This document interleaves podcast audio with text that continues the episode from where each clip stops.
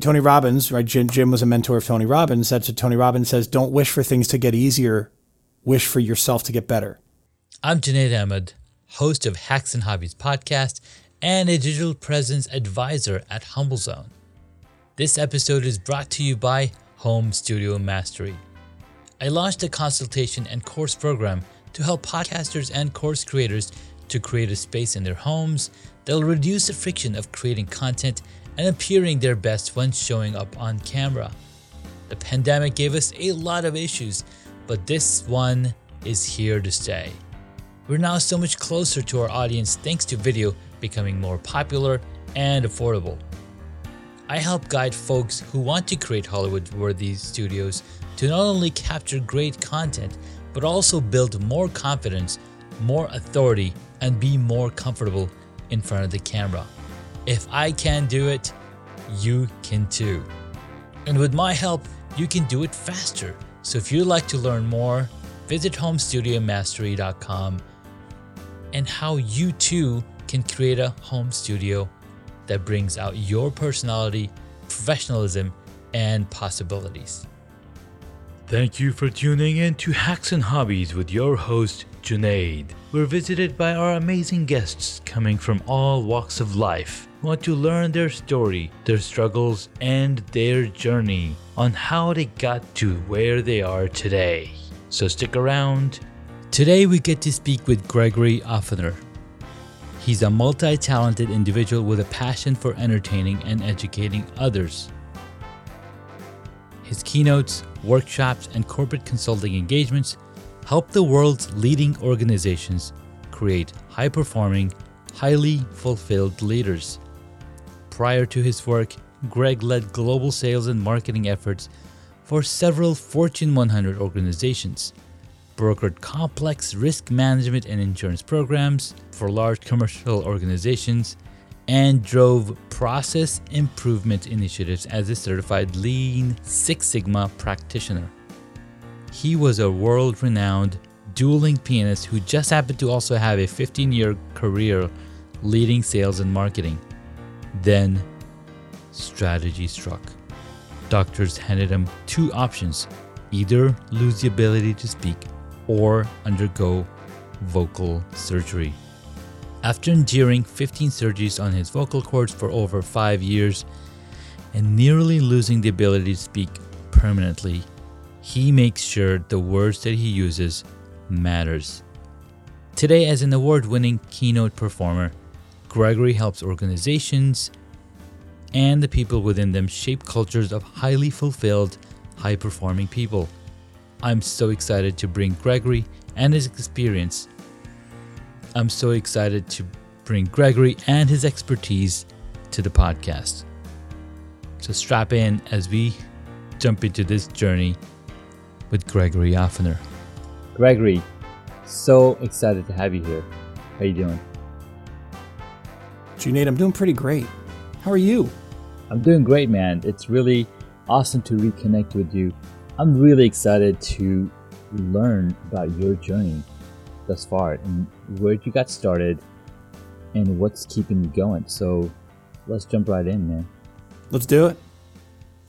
So tell me a version of your story that's no one's heard of before, or almost like an origin story.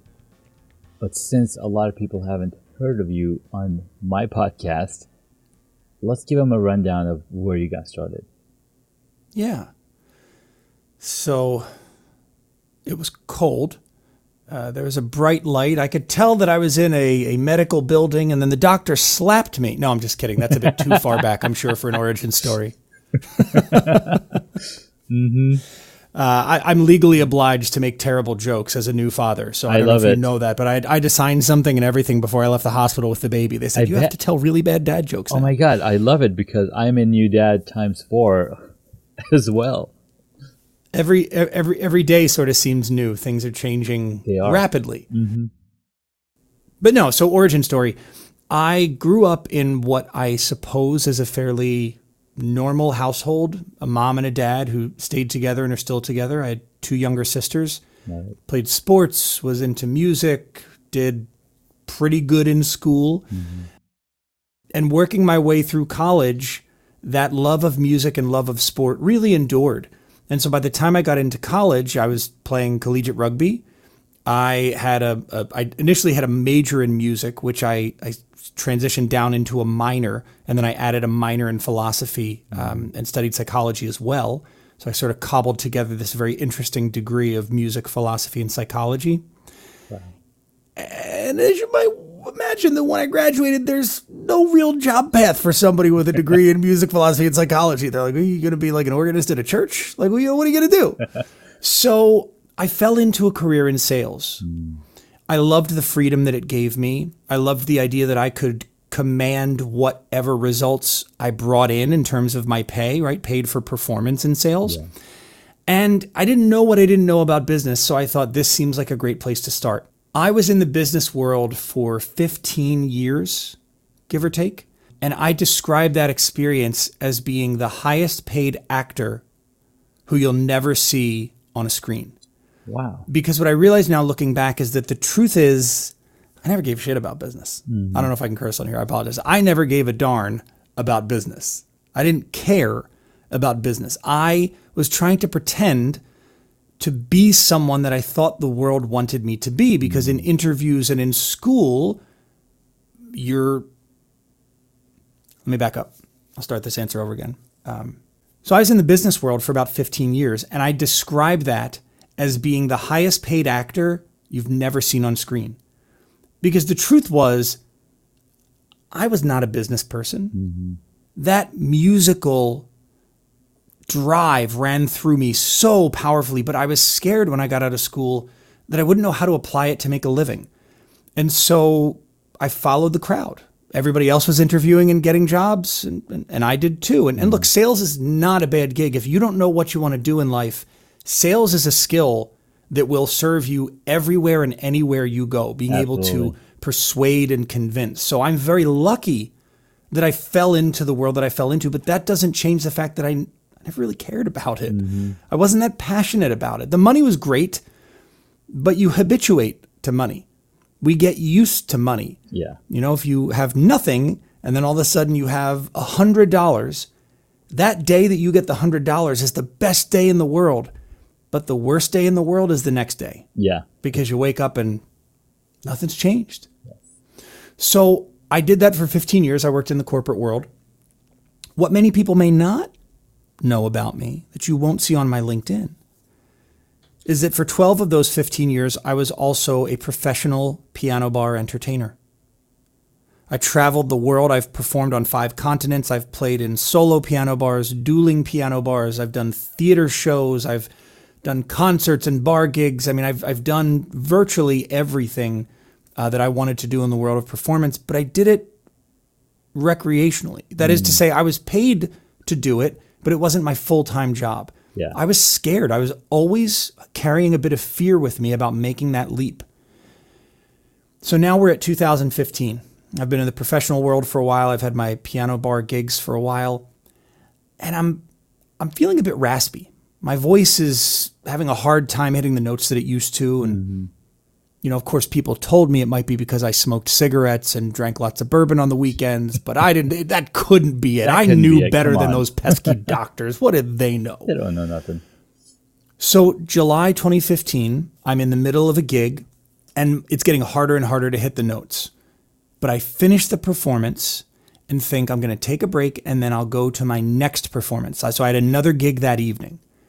By the time I got to that evening gig and sat down to play my first song, I could not make a sound. I opened my mouth and just oh came out, which scared me because I not only enjoy singing and, and it's how I fulfill myself and and pursue my passion, but I kind of get paid to sell and talk to people during the day. So if I can't, you know, forget that I can't sing, I mean, I that's critical to me, but I got a mortgage to pay. I got bills. I, I have a life. I mean, mm-hmm. how am I supposed to make a living? Yeah. So I'm petrified and schedule an appointment with a doctor, an ENT, an ear, nose, and throat doctor. And the shortest version I can give of this story is he said, You've got two months before you lose your voice completely. Your vocal cords will become permanently paralyzed and you'll never speak again. He offered me an alternative But that alternative would have meant drastically and completely changing my life. It would have meant that I wasn't able to continue on as a salesperson and that I absolutely was not going to be able to continue on as a professional singer. Mm. And I did what many people try to do when they're faced with news they don't want. I, I tried to bargain. Yeah. I said, well, yeah, yeah, yeah. So, so you're, rec- you're recommending this surgery, but could we do this other idea? Maybe surgery light, you know, like a, a, only a half of what you're talking about doing. Mm-hmm. And he said, we could. I, I don't know what the results are going to be. And understand that this could lengthen the overall healing and recovery process. I didn't listen to anything past we could. Yeah. I said, great, let's do that.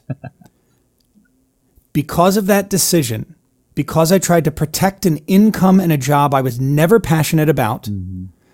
and because I thought I had already lost the ability to do the thing I was passionate about, which is singing and entertaining, I made a decision. Because of that decision, I went on to have 15 surgeries on wow. my vocal cords over the next several years. For the better part of a decade, I've been in and out of operating rooms, having the world's best vocal surgeons work on my voice, rebuilding and restoring my vocal cord function. And I'm a far cry better than I was, mm-hmm. but I will never be what I could have been because of that injury and because of that decision, both of which are self inflicted injuries, if I reflect on this honestly. Mm-hmm. And so that leads us to where I am today, which is a pivot most people will not see coming. And that is, I use my voice professionally as a keynote speaker. I use my piano and my ideas on stage at mm. conferences and in front of large corporate audiences to inspire, to inform, and to engage people in thought exercises and leave them with practical practices they can take back to their work that help them perform better that elevate the experience of work for organizations and let each person within that organization yeah. find what fulfills them and marry it with their professional responsibilities. Man, Oof. that is one hell of a story. So, my, you've shared so much about how does self-inflicted pain or injury to your vocal cords, because you're talking to people all day long and you're going out and singing. And it almost, when you said, you know, you couldn't hit the notes, it almost reminded me of the the movie Rockstar with Mark Wahlberg. Starts out as somebody in the audience, and then he's up on stage, and then the end of the movie, he's like having somebody come up from the audience. But it was uh, really interesting, like how how hard did you drive your vocal? Like how like how did that even occur? Was it because of the heavy drinking? Was it because of the singing? Or was it because of the smoke? Like, what was the combination? So, like many problems, so like many problems, it wasn't one thing, but a mm-hmm. confluence of several things. I think if, if all, you know, if your listeners, if we reflect on challenges in our life, yeah they're often it's it's not just one big thing that plops out of the sky and lands on us. It's it's a lot of little things that build up over time. Now we don't notice them until we're looking back in hindsight. Of mm-hmm. course, everything's clearer in hindsight. Yes. So to answer your question more pointedly, yes, the drinking was a factor. The smoking was a factor. I didn't warm up before mm-hmm. performances. I was very cocky about the strength and longevity of my voice and I did not handle it with the care that a professional musician should. Nor, frankly, did I handle it with the care a professional voice user should. What I've learned in this journey is that many people who use their voice, what are called in the profession super users, attorneys, teachers, parents, experience vocal cord problems. Many go undiagnosed. Mm-hmm but they experience vocal cord problems because they're not giving their voice an adequate opportunity to rest. And our voice is, in, in many ways, a, an athletic instrument, J- just like a runner's legs are their athletic tool. Yeah. If you run nonstop for years and years on end, something's, you know, you're going to have a patellar tendon issue. You're going to, you know, rip an Achilles tendon. Something's going to go wrong. Yeah. The, the, the, the body part is not intended to be used that forcefully that long. Mm-hmm. Similarly, I'm speaking all day. You know, I have a couple. So let let's paint the picture of what a Friday would look like, because yeah. that would be a regular piano bar day. wake up in the morning, work out, and I playing collegiate rugby, I lift heavy. And a lot of people at the gym, when they lift heavy, they yell, they make noises, they grunt. All of that puts pressure and force on your vocal cords. Mm. Then I go to work and I'm having conversations on the phone, yelling across offices all day. Go to lunch in a loud bar with colleagues and we're boisterously talking all day. Then I go back to work and more phone conversations, more office conversation. Then I'm going to happy hour and networking and having a couple of cocktails and maybe stepping outside for a cigarette. Then I'm going home, shoving a quick dinner in my face, heading to the bar, smoking cigarettes on the way, grab a drink at the bar so that I'm ready to perform, right? Air quotes, ready to perform. Mm. No warm up, sing for four or five hours. Wow. That's generally the duration of a piano bar gig. And then I'd go home, have a late night meal, lay down, and you know, rinse, lather, repeat over and over and over again. That's a recipe for vocal disaster on so many levels. So, the booze, the cigarettes, two of those 15 surgeries were actually to rebuild a valve in my stomach. So they were they were I think it's called bariatric surgery, you know, where they go in with a robot and they quite literally rebuild the valve in your stomach that keeps acid and, and all the stomach juices in. One of the biggest problems that exacerbated my, my voice's decline was when I would go to sleep my stomach acid would uh, sort of slosh around, right? As, as if you, let's imagine you take a whiskey bottle and you lie it on its side. Yeah. Well, now there's whiskey all over the bottle, right? Mm-hmm. So at the neck of the bottle, that's where your vocal cords are. So now there is acid, stomach acid, sitting on my vocal cords all night. The way the doctor described it, he said, imagine if you cut your finger on a piece of paper, so a paper cut. Yeah. And then you put it in lemon juice overnight, and then the next morning you wake up, cut it again, put it in lemon juice overnight, cut it, lemon juice, cut it, lemon juice. He said, I don't know how long yeah. that process has been repeating on your vocal cords, but that'll damage anybody's. Yeah. Wow. Thank you. Thank you for being so vulnerable and sharing the details of what's a recipe for disaster for any for anybody, right? It's that we're not we're not um, our human parts are not designed for excessive use and there's got to be moderation. So, well, that's the big takeaway, yeah. you know, and part of the work that I do, Junaid, is that I, I often help organizations with this knowing and doing gap. It's not a focal point, but it is an important point mm. in the conversation. Yeah. Yeah. And the biggest knowing doing gap that we have as humans is that we all know we're going to die but many of us don't do anything about it. Amen. Amen. Ooh. The most certain things in life death and taxes. Mm-hmm. Wow. If you got good attorneys, taxes really aren't even certain. No, just teasing. if anyone from the IRS is listening, I'm very good about paying my taxes. yes, we are. One of, one of the new 87,000 they've just hired.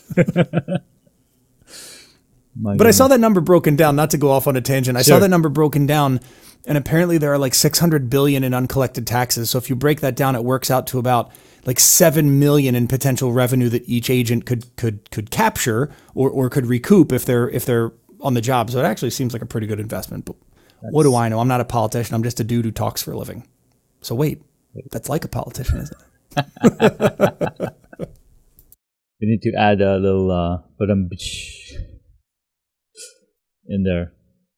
I told the audience there were going to be bad jokes, bad, bad, dad jokes. jokes. I'm, got, I'm delivering as promised. gotta have some. Well, Gregory, thank you for sharing your origin story, what's keeping you motivated, and where you're taking your career to by sharing your experience and helping corporations and individuals realize where to find the balance.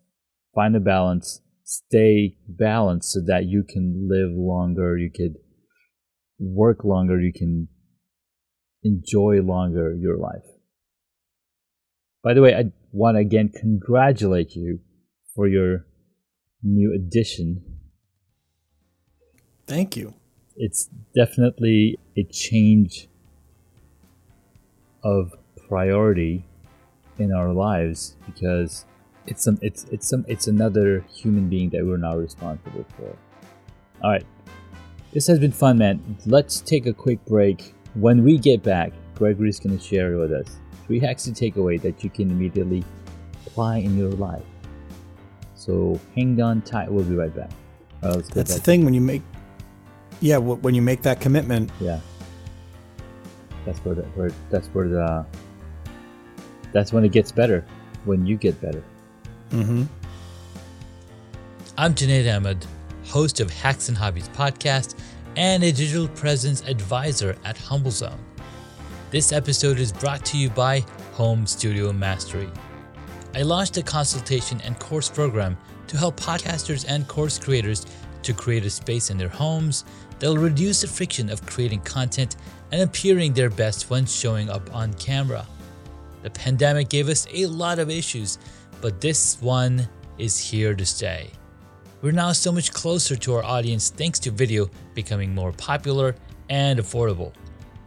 I help guide folks who want to create Hollywood worthy studios to not only capture great content, but also build more confidence, more authority, and be more comfortable in front of the camera. If I can do it, you can too. And with my help, you can do it faster. So if you'd like to learn more, visit homestudiomastery.com and how you too can create a home studio that brings out your personality, professionalism, and possibilities. All right, welcome back, guys. There's something uh, Jim Rohn said. People asked him, When is it going to get better for me? And he's like, Well, it gets better for you when you get better at it. Yeah, that's Tony Tony Robbins, right? Mm-hmm. Jim Jim was a mentor of Tony Robbins. Yeah. Said to Tony Robbins says, "Don't wish for things to get easier. Wish for yourself to get better." Mm. I love Tony Robbins. Man. Or what does he know? He says, "If it can't be easier, it's a mantra, right?" He says, "If it can't be easier, let me be better." Can't be easier. Let me be better.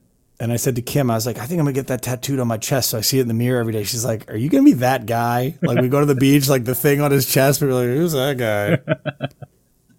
yeah, maybe not. All right, let's roll it in. Welcome back, guys. We've been talking with Gregory Offner Jr.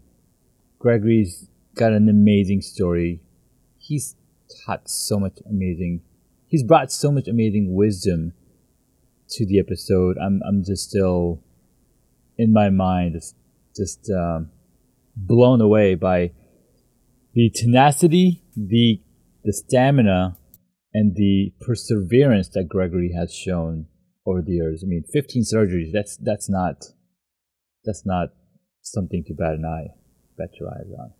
Apparently one more, one more. Uh, and I get a free one. Ooh. I have a card that they stamp every time. but um bum That's the third joke, listeners, if you're keeping track at home. I love it. So, Gregory, take us away. Um, share with us three hacks to take away that the audience can apply in their lives. Yeah. So, first and foremost, we already talked about one of them, and it's remember that someday you'll do something for the last time. There is a day where I performed my last piano bar set. I didn't know it. Yeah. But I can look back and see it. There's a day when we hugged a loved one for the last time. Mm-hmm. There's a day when our child asked us to pick them up and hold them close for the last time. And if they're growing fast like mine is, there's a time when you can't do it anymore because it's throwing your back out. But oh yes,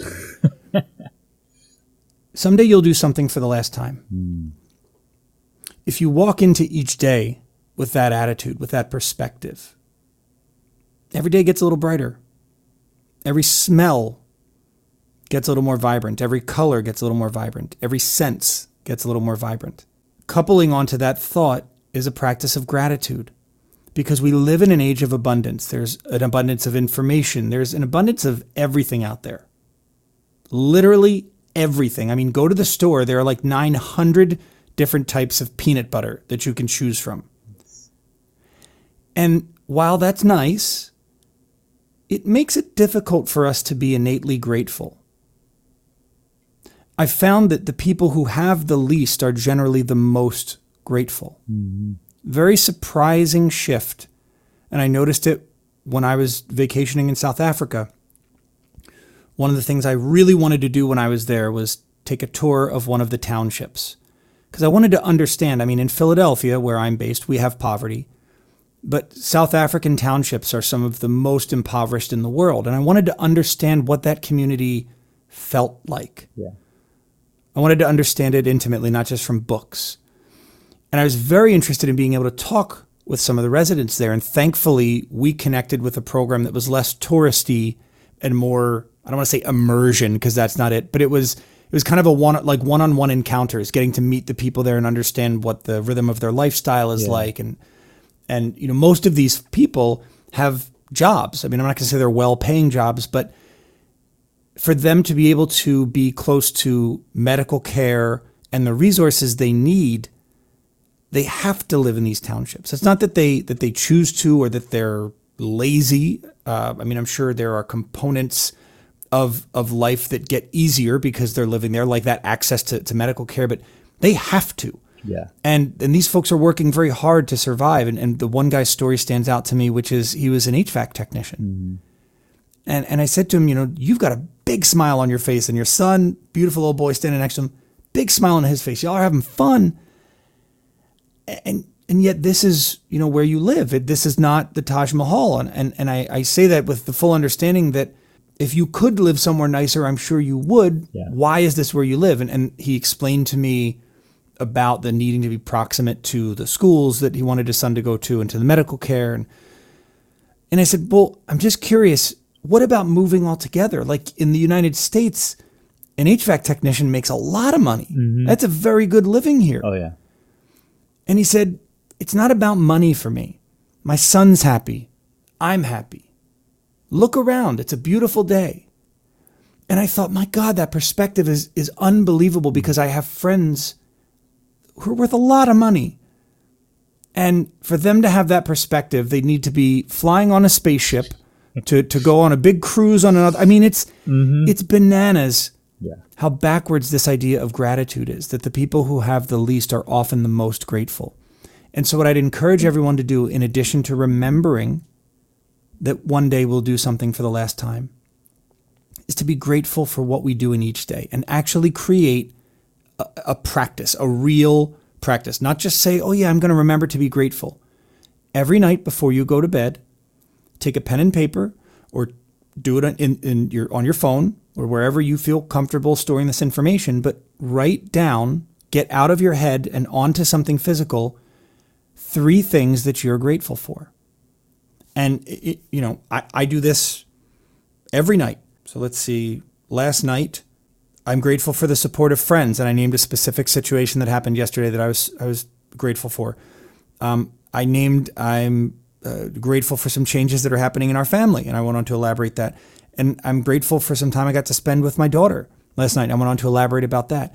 These are things when I'm having a bad day or I'm feeling like nothing's going my way and I'm having a pity party, which happens to everybody. Oh yeah. I can reflect back on this.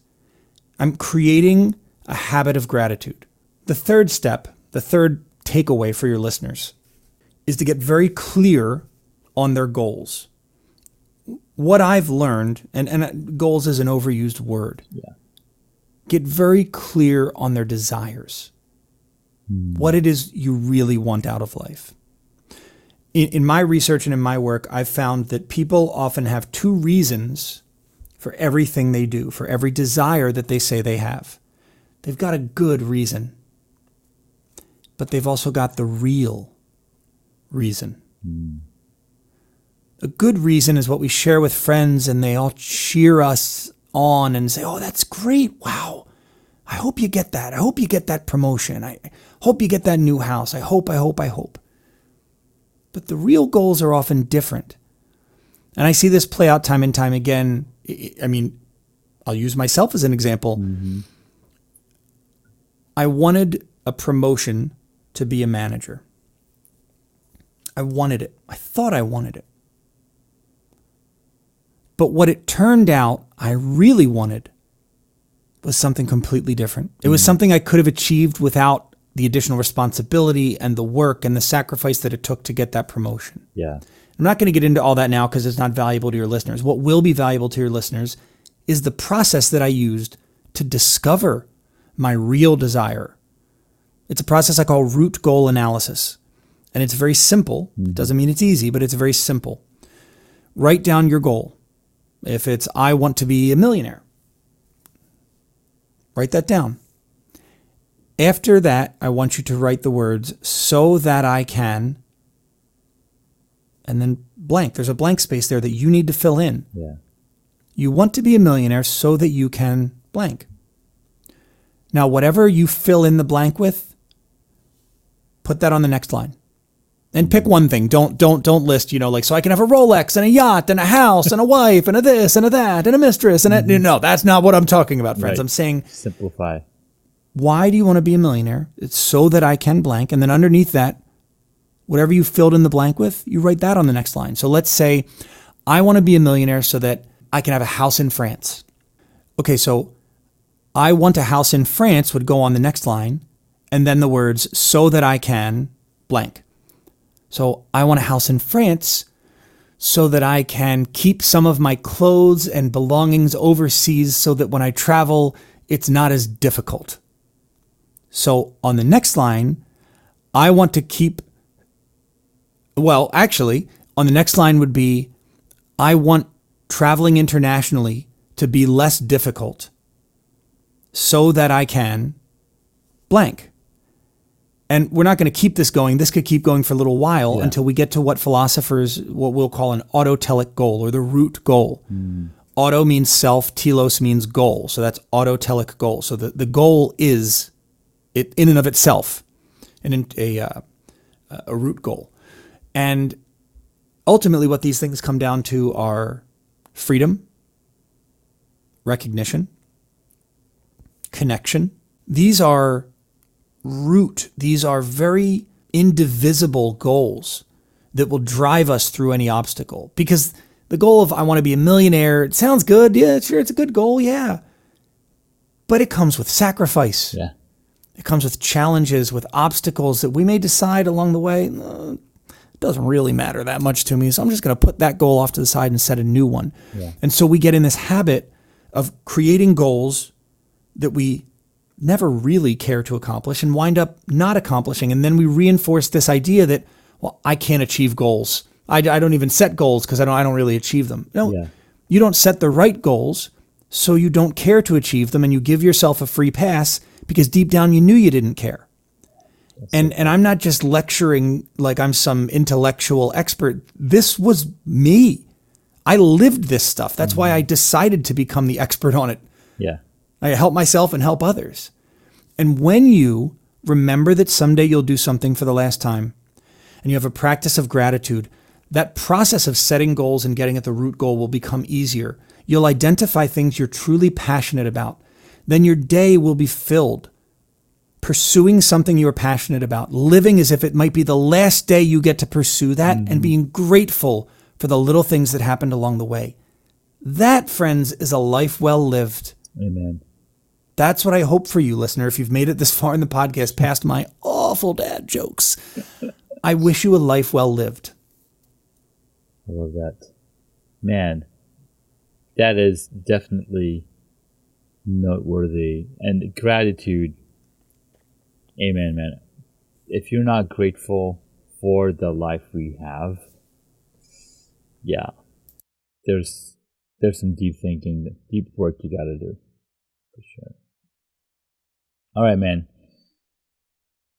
That was amazing. Thank you. Let's jump right into the six questions. I like that. Six questions. Ba, ba, ba, I'm excited. All Do you have like theme music for this? Because I, I, don't, like man. I've been I've been thinking about doing some kind of music. I just have an intro music and an outro music, but nothing in the middle. That'd be cool. I feel like that's the need. Yeah. All right. What is the one hobby that you wish you got into? Playing basketball. Basketball. Do you want me to elaborate on that? Yes. Well, I'm awful at basketball. I've I've noticed in my life that if I if I realize I'm bad at a sport, I just abandon it and I give up on it. and basketball is such an easy sport to pick up. It's a casual, you know, just sort of throw around. I am atrocious mm. at basketball. And I wish that I'd worked a little bit harder on it when I was younger and, and so I'd maybe enjoy it more. I like that. I like that elaboration. Uh, next up, what did you want to be when you were a child? So I had three three things that I alternated between wanting to be when I was a child. The two main ones were either like a police officer or a detective, mm-hmm. and I wanted to be a pro hockey player. I, I knew very young that I wanted to be a pro hockey player. At least I thought I wanted to be a pro hockey player. Then I got a little older. I want to say maybe sixth grade, 5th mm. sixth grade when I when I really got my first drum set. And I wanted to be a rock star. I wanted to move out to LA and be the drummer in a rock band like a Nirvana or a Soundgarden. Yeah. I love it, man. All right, next up, what is your favorite TV show? What is my favorite TV show? Favorite movie or TV show? Oh, movie or TV show? Well, my favorite movie is sort of a cult classic. It's The Labyrinth uh, okay. with David Bowie. Mm-hmm. Yeah. And I feel like favorite TV shows is it's it's a tough one these days, right? Because it yeah. everything's so consumer driven and, and oh here God. today, gone tomorrow. But I, I think that growing up watching Hogan's Heroes, mm. uh, very old, old show that was like on when my dad was, I think, a teenager, but it was the, you know, the daytime reruns, I think, when I was, you know, eight or six, seven, eight years old. Sure. Uh, I just thought it was so funny. Sergeant Schultz had this thick German accent, and there's, you know, a French guy with his accent and trouble going on. And I didn't obviously understand all the implications and undertones yeah. of the show. To me, it was just a show about, you know, guys uh, playing army. But I think in terms of comedy, I, I forget the, the name of the actor who played um, uh, Colonel Hogan.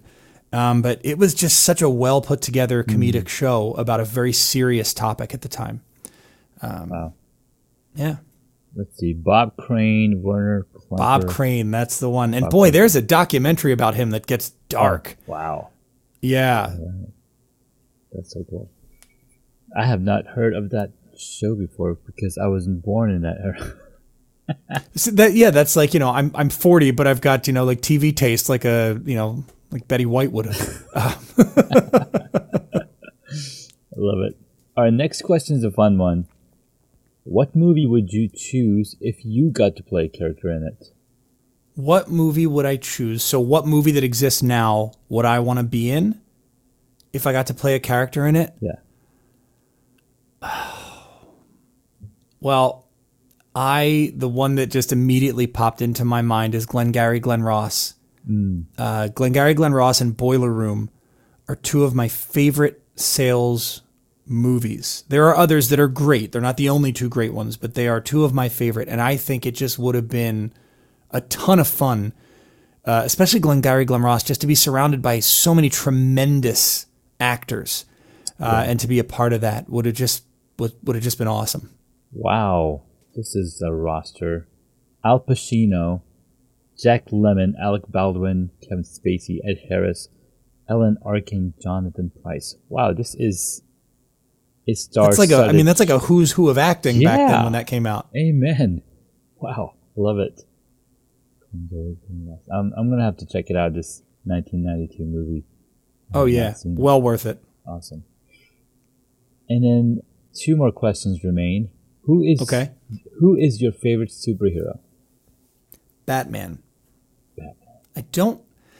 I don't know why. Mm. Um, I was never really a comic book kid growing up, and I think it might be because the first two Batman movies, I think it was the first two, mm. uh, were just so different from anything I'd ever seen on screen uh, the way they were portrayed, and and you know, the, obviously the Batman characters changed a lot yeah. over the years. But I think Batman's just such a cool superhero because he's just a regular dude with no real superpowers. I mean, except like you know being a billionaire. Yeah, yeah. so I guess that's a superpower. Uh, so it's so you know it's sort of like an inspirational story how one air quotes regular person, mm-hmm. you know, can can make a difference. I think that's what I like about it. That in yeah. every other superhero character, it's someone with this trait that is otherworldly or yeah. supernatural. But Batman is just a regular dude who said, you know what, I got the financial resources. I'm going to make this happen. Yeah. And and I think it's someone that probably why Batman resonates with others around the world is because it's it's it's kind of like the the person or people we need right now. I think the world needs a couple of, you know, not necessarily putting on a costume and beating people up, but right. someone really taking the bull by the horns and saying, you know, I have a, um, a benevolent, what's the word? Altruistic utilitarianism, I think, yeah. is, is, is the phrase. Being altruistic. I have, I have, I have that type of view of the future. Mm. No, I, I, I like that. A lot of the guests that I've asked that question have come back with Batman. So I'm gonna have to, you know, make a group and be like, hey, all you Batman lovers. Yeah. With, that also tells me you have great guests on. You I, know. So. You know. What do you know? How, how about that? and then the last question: If you were a board game, what would it be? If I were a board game, what would I be? So before I answer that, I have to say I am probably woefully under advised or unfamiliar with board games. I have um, so my my one sister and her boyfriend mm-hmm. are avid board game players, and uh, I'm going to botch the name of it. Set, Settlers of something. Settlers of Catan. Uh-huh. Yeah. I've been asking them to show me how to play it for mm-hmm. a long time. We've just got to set a game night and do it. We've played other ones, but I, I want I want to know more about that. So, if I were a board game, what would I be? I like the game of life. Mm. I've always liked that when I was a kid, and I guess that would be me. I'm not even sure how to answer that question. No, that's that's uh, an accurate representation of um, what that answer would look like. Yeah, game of life. I mean, close second might be Scrabble. Scrabble. I do okay. love words. Yeah. Okay, I like it. I like it. Man, where can my superpreneur, where can these superpreneurs listening to this episode find you, Gregory? Yeah. So you're going to take I 95 and no, I'm just kidding. So you want to go to gregoryoffner.com. That's my website. There's a lot of great information about what I do for organizations. If you want to just sort of know more about me, I'm on all the major socials, Gregory Offner Jr., you know, Twitter, Instagram, LinkedIn, I'm starting to do more stuff on TikTok. I really mm don't mess around with Facebook anymore, but yeah. I'd love it if they reached out and let me know if something in this conversation resonated. Yeah. If there's something that they're going through that they said, "Oh man, that's going to be helpful for me." Because we're really having this conversation for you, listener. Absolutely. I really appreciate you giving us your time. Your time is valuable and you've chosen to spend it with us. So I appreciate that. I respect that and I I love to hear when the nuggets you walk away with are valuable to you. So please get in touch. Man, I love that. Thank you so much, man. Appreciate the time that you spend with us as well and sharing your wisdom in your life. It's been a pleasure, Junaid. Thank you for having me on. Absolutely. Talk to you soon. All right. Bye bye. Congratulations, you made it to the end of the episode. Thanks so much for listening to our guest on this episode please send me an email at junaid at hacksandhobbies.com to tell me what you loved about our guest today. You could find links mentioned in this episode on the hacksandhobbies.com website.